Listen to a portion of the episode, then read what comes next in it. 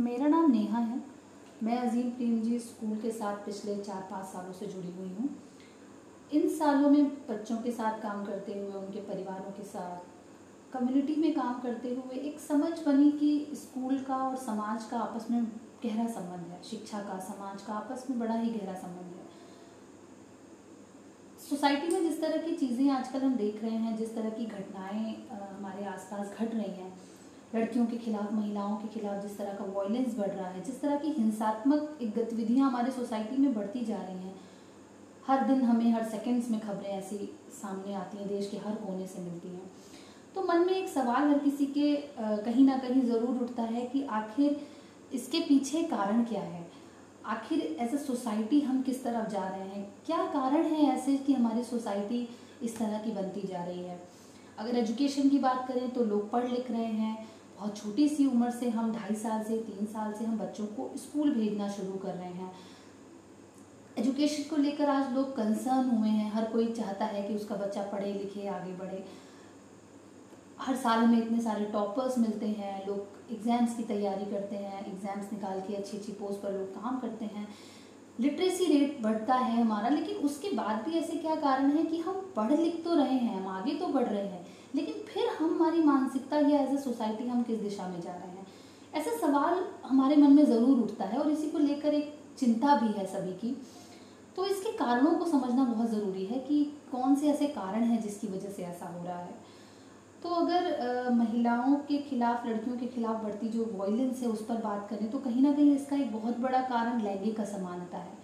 और इस कारणों को भी जानने की कोशिश करें तो बेहद बारीकी से अगर हम देखें तो अपने बहुत आसपास हम इसके कारण खोज पाएँगे कि कैसे हम बहुत छोटी सी एज से, बहुत छोटे छोटे बच्चों के साथ या घरों में हम, ऐसे हमारे सामने कई उदाहरण आते हैं कि हम वो लैंगिक समानता बिना जाने अनजाने, शायद हम उसको जान के नहीं करते, लेकिन वो बढ़ती चली जाती है और एक, कब वो इतने बड़े भेदभाव का रूप ले लेती है कि हमें ऐसे समझ में नहीं आता कि आखिर ऐसा क्या हुआ।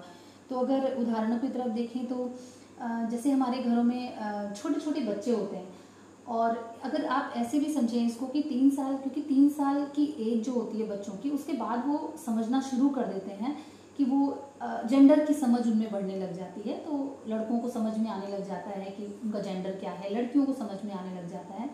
लेकिन जब हम समाज में बच्चों को, परवरिश बच्चों की कर रहे होते हैं तो जेंडर से संबंधित जो स्टीरियो हैं जिससे धीरे धीरे लैंगिक असमानता बढ़ती चली जाती है। जब हम ऐसा माहौल बच्चों को दे रहे होते हैं, उसमें बच्चे इस चीज़ को समझ लेते हैं कि लड़की का मतलब क्या होता है? मतलब लड़की है तो उसे यही चीज़ें करनी है, लड़का है तो उसके ये लिए यही चीज़ें तो जैसे अगर हम देखें तो हम लड़कों से आराम से कह देते हैं कि, क्या लड़कियों जैसे रोते हो?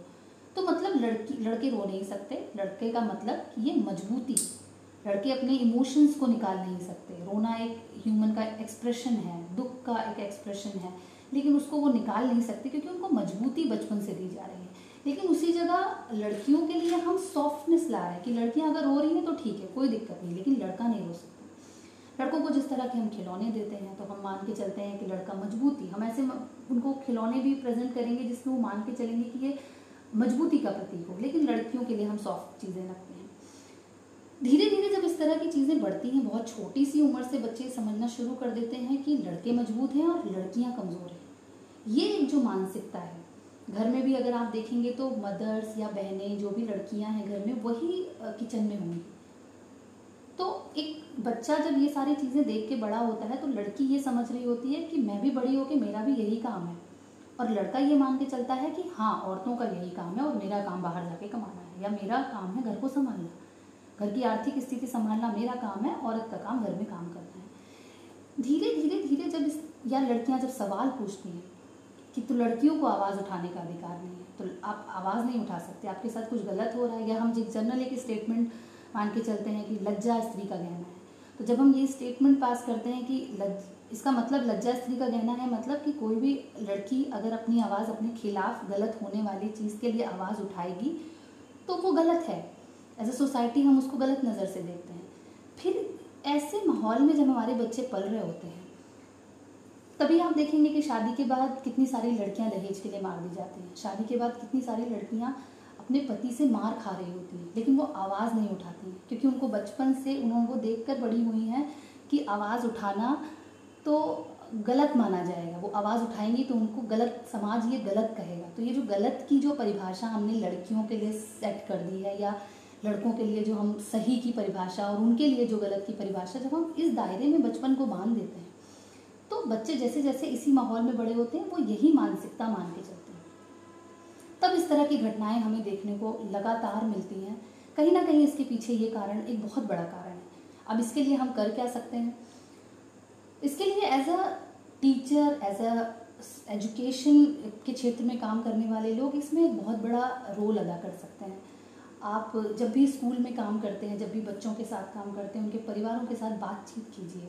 उनके बच्चों के साथ ये बातचीत कीजिए। क्योंकि उनको अगर घरों में और अपनी सोसाइटी में इस तरह का माहौल देखने को नहीं मिल रहा है तो कम से कम उनको स्कूल में ऐसा माहौल मिले जहाँ उनको ये पता हो कि लैंगिक समानता क्या होती है।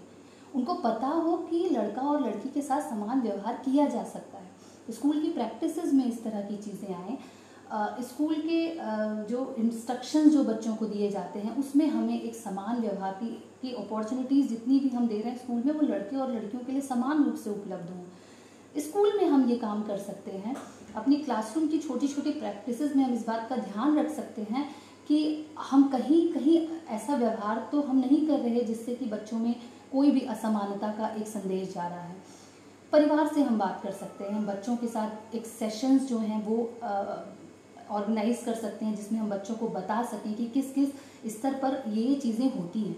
कहीं ना कहीं ये छोटी उम्र में ये नज़रिया देने से आप एक बहुत बड़ा बदलाव ला सकते हैं। और ये नहीं कहा जा सकता कि ये बदलाव किसी एक दिन में हो जाएगा क्योंकि ये समस्या एक दिन में नहीं बनी है। समस्या बनने में बहुत समय लगा है। छोटी सी उम्र से लेके बड़े हो गए तब तक ये समस्या बनी है। तो इसका समाधान भी जो होगा वो आ, समय लेगा। तो इसके लिए हम काम कर सकते हैं पेरेंट्स के साथ, बच्चों के साथ बच्चों के साथ, उनकी पूरी कम्युनिटी के साथ। तो एक, ये एक लॉन्ग टर्म प्रोसेस है जिस पर हम काम करें तो हम इस समस्या का काफ़ी हद तक समाधान निकाल सकते हैं। Thank you